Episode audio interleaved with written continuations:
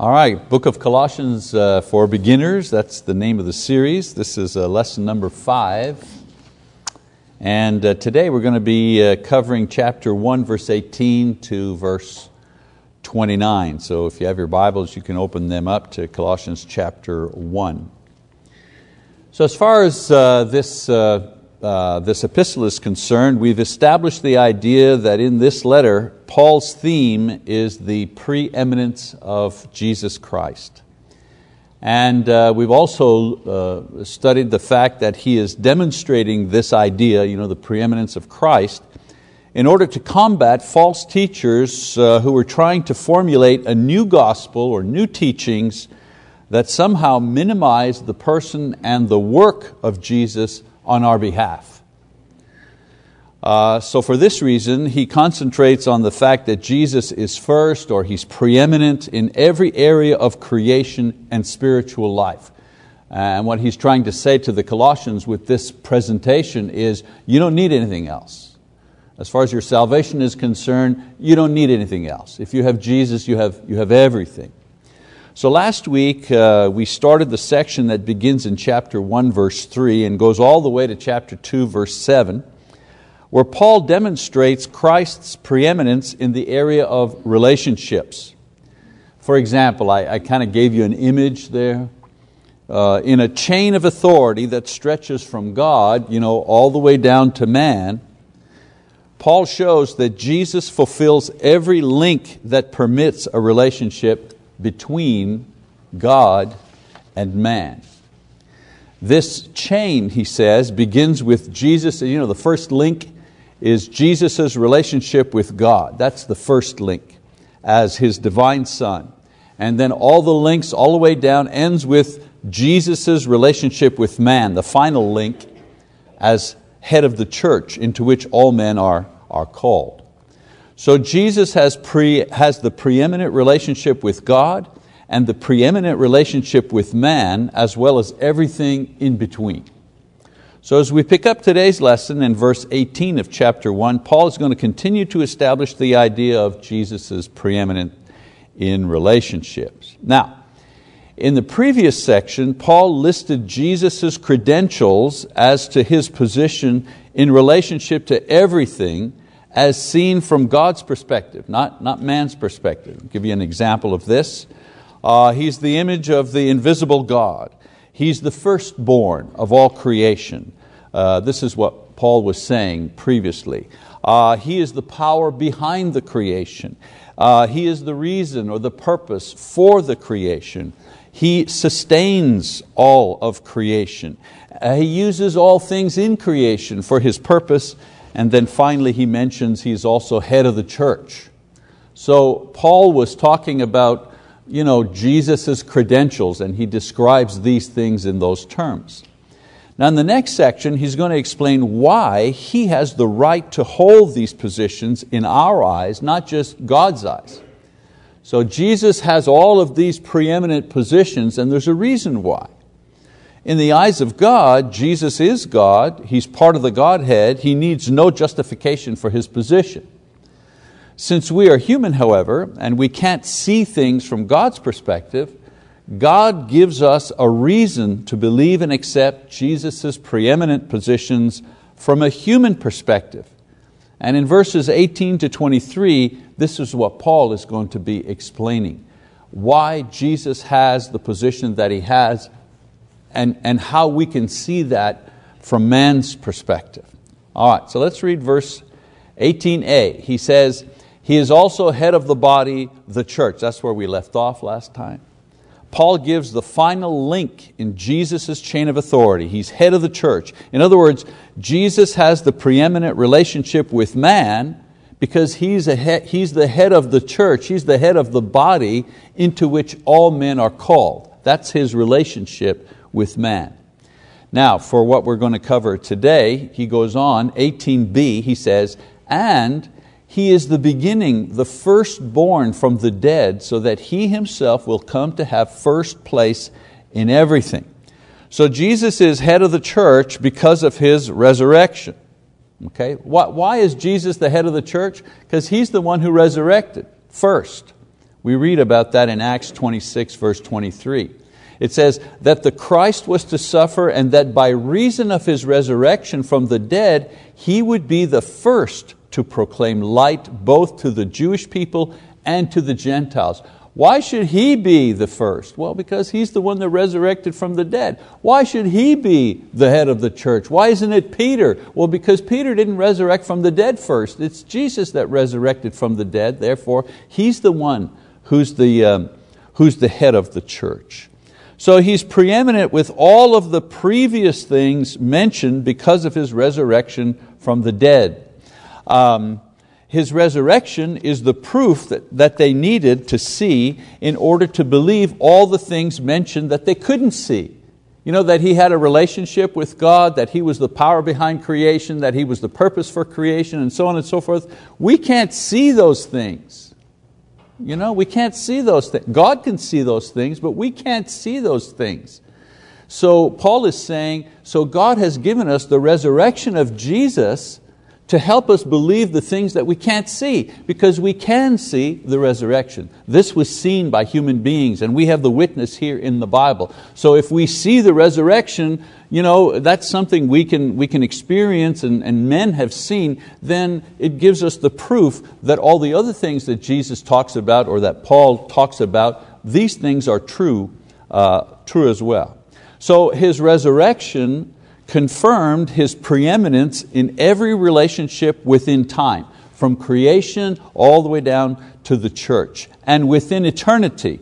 Uh, not only backwards, you know, uh, he was there with God, he was there at the creation, you know, there, head of the church, resurrected, but also into the future, into eternity. He has preeminence in the eternal nature, uh, the eternal sphere um, as well. So verse 19 and 20, he says, For it was the Father's good pleasure for all the fullness to dwell in Him, and through Him to reconcile all things to Himself, having made peace through the blood of His cross, through Him, I say, whether things on earth or things in heaven. So Paul repeats, this time with a little more detail, what he has said in a very compact way in verse 18 he says, just, I've just listed them here, that Jesus was divine.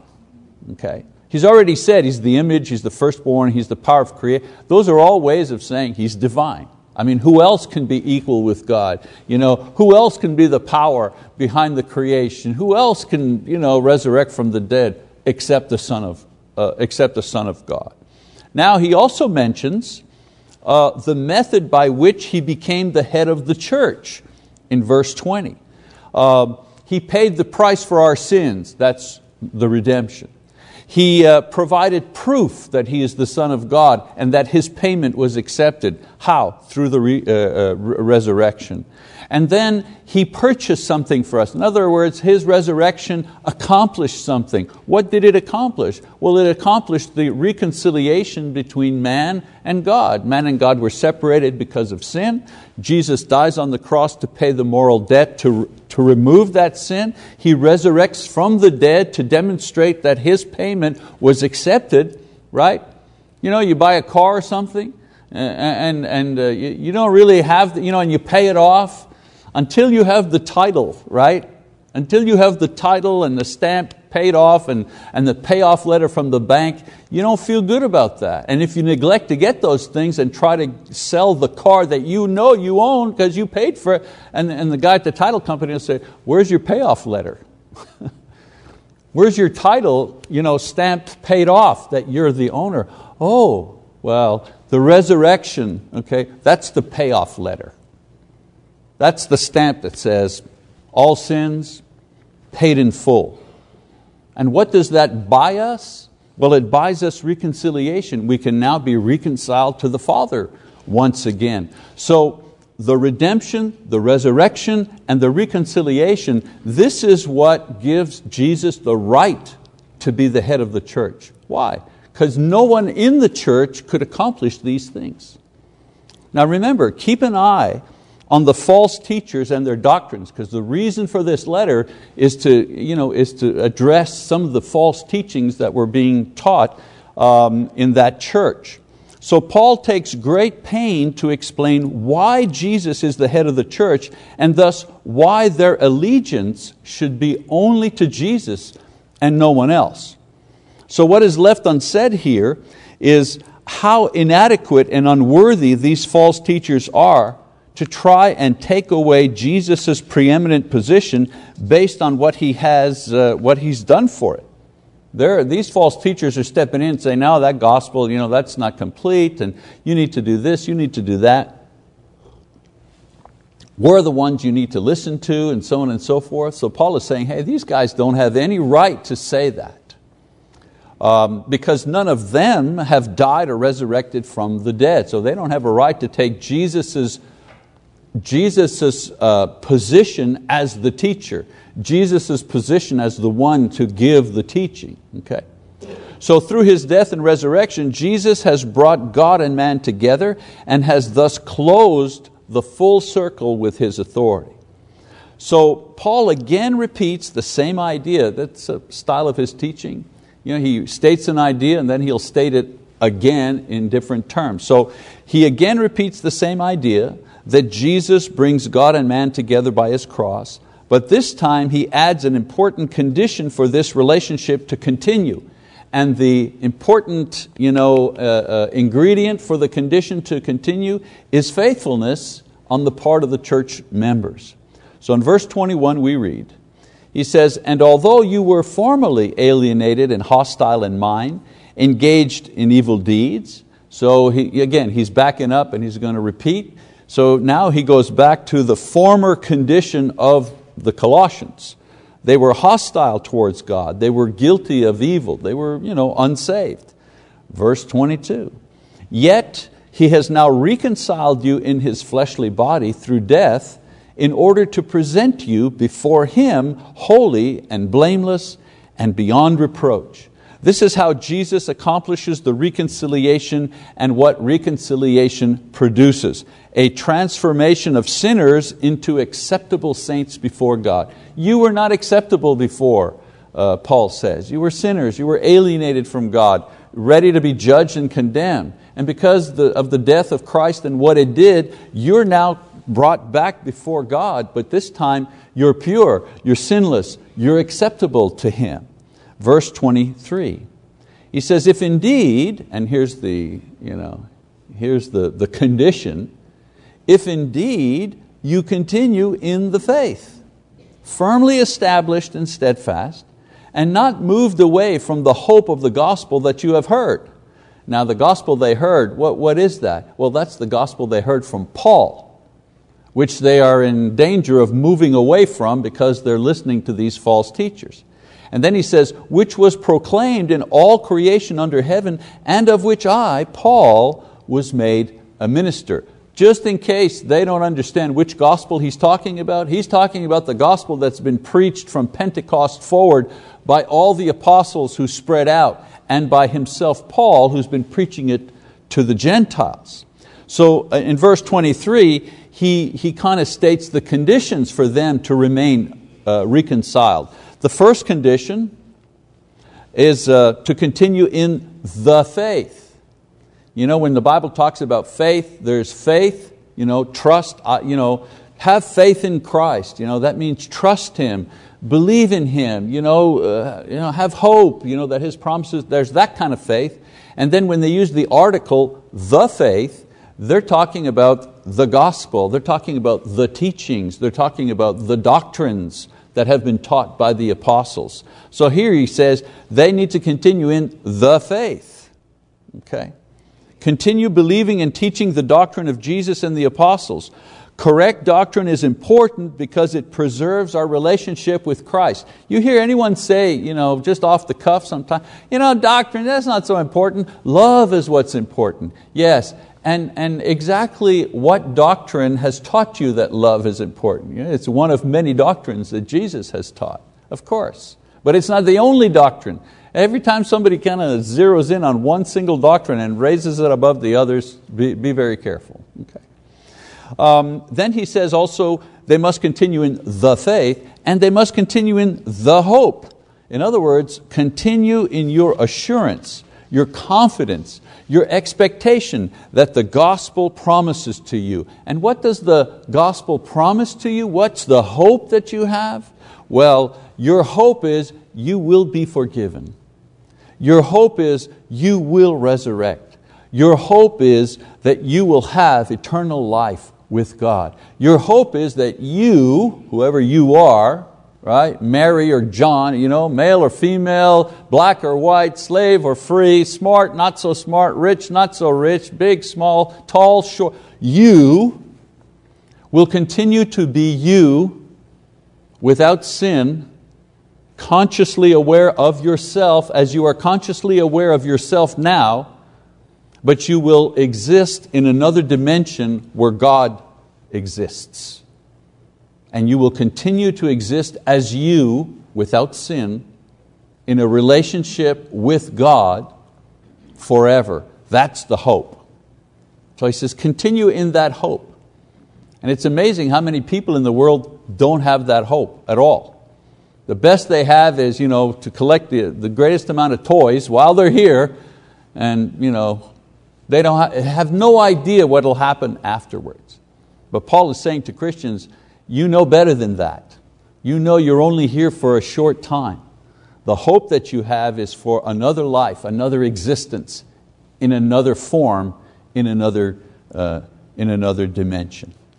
All right, so this here is a warning to them that if they abandon the teaching of Jesus and the apostles, they will eventually lose the blessings that come with the teachings. You know, that's why we have to be careful about doctrine.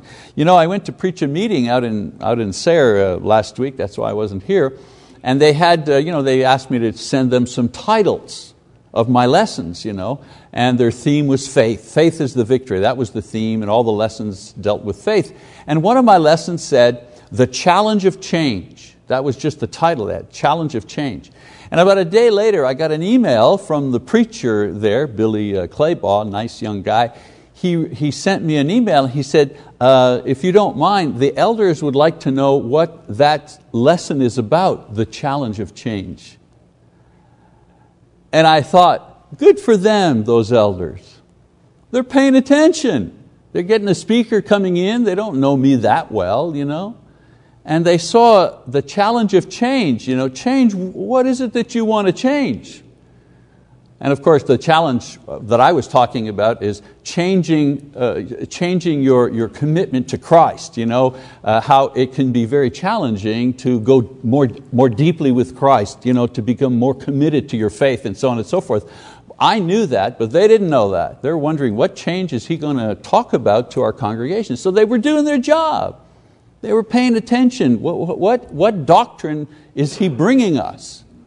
Well, that's why doctrine's important. Okay. And that's what Paul is telling them here. Now, in the last part of verse 23, Paul creates another bridge. Remember, I told you, he, he talks about something, then he drops a word or an idea that serves as a bridge to go from what he's talking about here into the next topic. So, in the last part of 23, he creates another bridge that will help him segue from talking about the credentials of Jesus which permit him to be the head of the church, okay, to Paul's credentials for being a minister or teacher of the gospel and a teacher of the doctrines of Christ. And the bridge word is minister. So he's, he's established why Jesus is preeminent. Now he's going to establish why he, Paul, also has credibility in preaching Jesus' message as a minister of the gospel to the church. So the way that these uh, false teachers were operating may not have been limited to tampering with the gospel and the doctrines taught by the apostles. They may have also tried to discredit Paul as a legitimate apostle and teacher and minister. You, know, you want to break up a church? You want to, you want to you know, destroy a, a congregation? Go after the leadership. Create division among the, the elders create trouble in the leadership, even if you have only two elders, if those two elders start crashing into each other, the effects, the, the, you know, the, the rumblings, they go all the way through the church. So that's, that's what they're doing here. Never mind just bringing a false teaching, let's go after the, their main teacher. If we can take him down, it'll be easy to, to kind of take over the, take over the group. So Excuse me. Uh, so this is probably what is going on here. Otherwise, uh, there would be no reason for Paul to review with them his own personal history and service and suffering on behalf of the church. Why would he do that? No need to do that. So in doing this, he's challenging his readers to compare his ministry, which includes suffering on their behalf, to the ministry of the false teachers, which is devoid of such commitment and sacrifice. So that's, this is where the switch comes in verse 24. He says, Now I rejoice in my sufferings. You see how he just, boom, just turned the corner. He's talking about Jesus and Jesus' ministry, and that word ministry, he pivots, and he's going to talk about himself now. So he says, Now I rejoice in my sufferings for your sake, and in my flesh I do my share on behalf of His body. He's talked about Jesus' sufferings, now he's going to talk about His sufferings. Uh, which is the church, His body, which is the church, in filling up what is lacking in Christ's afflictions. So he tells them that whatever trials he endures because of his work for the church, the church universal, he does it with joy as a minister appointed by God he brings up the question of his suffering not to complain, he's not whining here, but to make a point. The suffering in his life, he accepts it with joy. And he does suffer because it is his share as a minister to suffer a portion of the persecution that's directed towards Christ. Let's face it, they did everything they could do to Jesus, right? I mean, they, they undermined him, they discredited him, they slandered him, they, and then they got a hold of his body and, and they beat his body and then they crucified him and, and killed him, right? murdered him. Right? They couldn't do any more to Jesus. And then he rose from the dead and you know, he's beyond them now. Well, uh, the they, the opponents, uh, they don't have Jesus to beat up anymore, so who are they going to go after? Well, they're going to go after the people who follow Jesus, especially the teachers who teach on Jesus' behalf, and Paul was uh, one of these. So he's not saying that Jesus didn't suffer enough to pay for sins. That's not what he's saying. Uh, uh, uh Paul now has to make up for some of that suffering. You know, he's, not, he's not saying that. Jesus didn't suffer enough, so I'm here to make up for the suffering that he didn't do. That's not what he's saying. When Jesus said, It is finished on the cross, He meant that His sacrifice was complete, the work of redemption was complete. However, the evil, the persecution towards Christ, this is not going to be over until the end of time. And the ones who bear it are those who follow Him. That's what He talks about in Matthew 5, 11 and 12. Those who are persecuted, you know, blessed are those who persecuted. This is what Paul is talking about here. So Paul says that as a minister and especially an apostle, he has to bear a greater share of the suffering. I mean, at the time he was in prison because he was seen as a leader in the church. So he says, I'm not suffering you know, because I'm a bad guy or I've committed a crime or I've done something dumb. I'm suffering because of what I'm preaching. I'm suffering because of Christ. And Jesus said to me and to all those who suffer because of Him, Blessed are you Blessed are you. So he said, I'm, I'm blessed because the suffering I'm suffering, it's because of Christ. So um, uh, he says that as a minister, and especially an apostle, he has to bear a greater share of this suffering. Now in verse 25 to 27, keeps going, he says, Of this church I was made a minister according to the stewardship from God bestowed on me for your benefit, so that I might fully carry out the preaching of the word of God, that is, the mystery which has been hidden from the past ages and generations, but has now been manifested to His saints to whom God willed to make known what is the riches of the glory of this mystery among the Gentiles, which is Christ in you, the hope of, uh, the hope of glory. So that they won't get the idea that his ministry is just suffering. He's not some sort of martyr uh, he clarifies what his ministry is so that they'll see that his suffering is brought about by his ministry and not the other way. You know, he's saying, My ministry isn't suffering, my ministry is preaching the gospel, but because I'm preaching the gospel, I'm suffering. That's the, that's the order here that's taking place. All right? He's not a monk, he's not a, you know, he's not, he's not a masochist. So Paul reminds them of his spiritual uh, role among the apostles as the one who preached the gospel to the Gentiles. That's his ministry. So this gospel, this mystery, would have never been known had it not been revealed by God. And this revelation would never have come to the Gentiles had God not specifically chosen Paul and sent him to preach specifically to the Gentiles.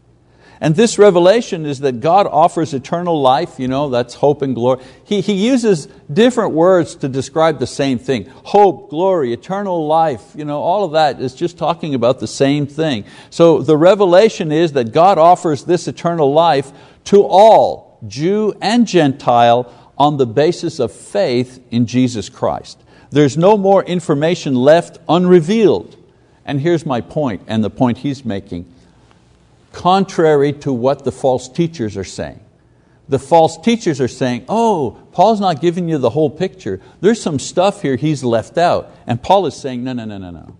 The, the mystery that has been revealed, Christ dying, we're, we're saved by faith, both Jew and Gentile. You've got the whole thing. There is nothing left to reveal. Verse 28, 29. We proclaim Him, admonishing every man and teaching every man with all wisdom, so that we may present every man complete in Christ. For this purpose also I labor, striving according to His power, which mightily works within me. So His purpose in His ministry is to bring every person to the point of salvation and final reward in Christ. This is what he strives for, and he knows that his work and effort is in accord with the power and will of God within him. And whatever success he has, he attributes uh, to the Lord. Again, there's an unspoken challenge to the Colossians to examine the work and the motives of the false teachers within their midst. And so in this section, Paul reviews his qualifications or his credentials as a teacher, so that they can compare these with the ones put forth by the false teachers. So let's kind of summarize this a bit. As far as he is concerned, he sa- as far as his credentials, he says he shares the sufferings of Christ. In the same way that Jesus suffered in order to establish the church, Paul suffers because his ministry on behalf of the church, you know, he's suffering because he's trying to establish the church and he's suffering because of that as well. Secondly, he's appointed as a minister of the church. God has appointed him. Paul was chosen by God to carry out the special ministry of preaching to the Gentiles, you know, his road to, the, road to Damascus experience. And he ministers God's word.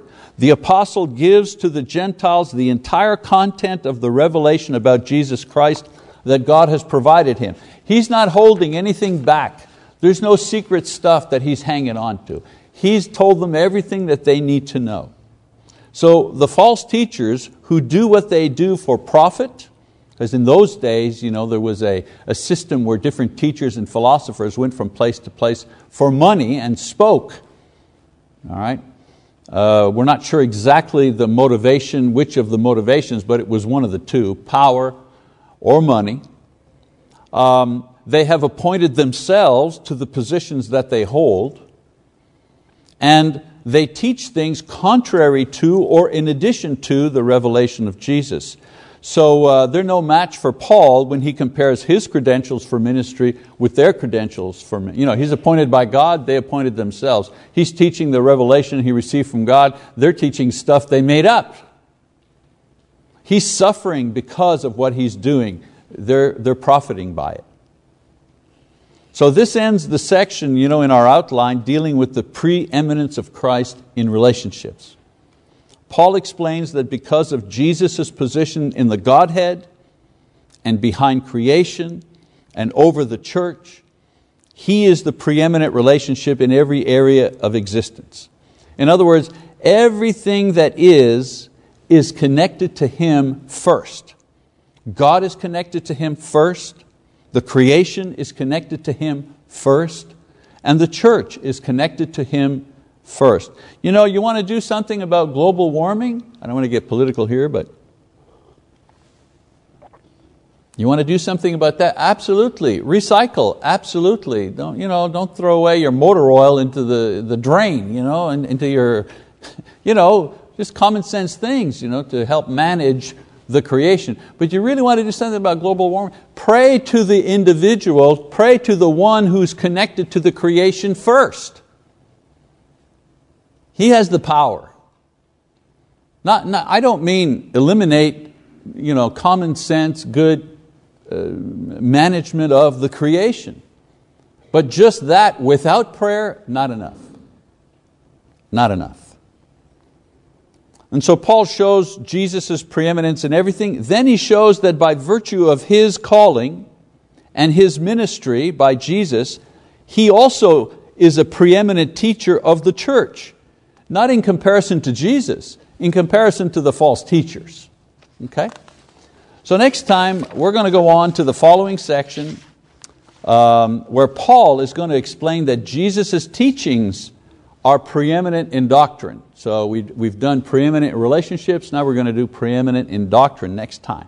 Now there's some lessons here that we can draw from this uh, particular section, just some common sense things that uh, come up from the text. Lesson number one, the methods of false teachers are always the same throughout history.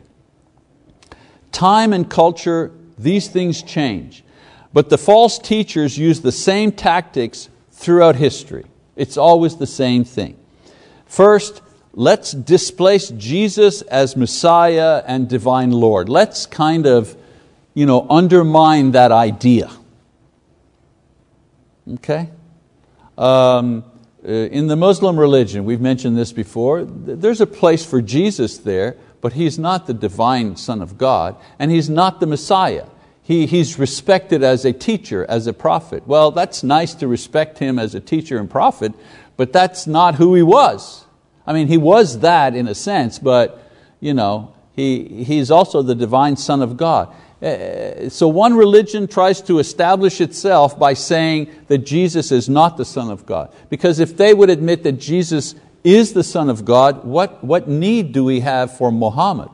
For his words, for his teachings. We don't need his teachings, we've got everything that we need from Jesus. So in order to establish one religion, you have to undermine who Jesus is, and that's what they do.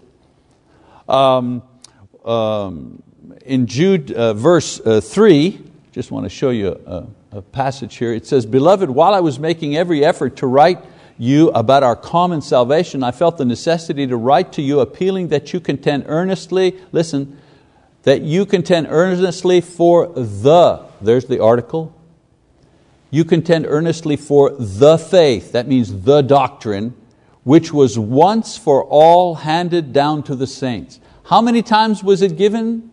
Once. Was it going to be stretched out through history? No, once for all. In other words, the apostles and the, the early writers of the Bible, they provided all the doctrine that we need. There is no more. There, it, there is no more revelation to come. And so that uh, kind of undermines or, or, supports the idea of uh, how people undermine, um, uh, how false teachers operate they deny Christ or they try to pervert the doctrines of Christ. They either add or change the gospel and the teaching of the apostles. They add new rules or new revelation or new conditions. Okay?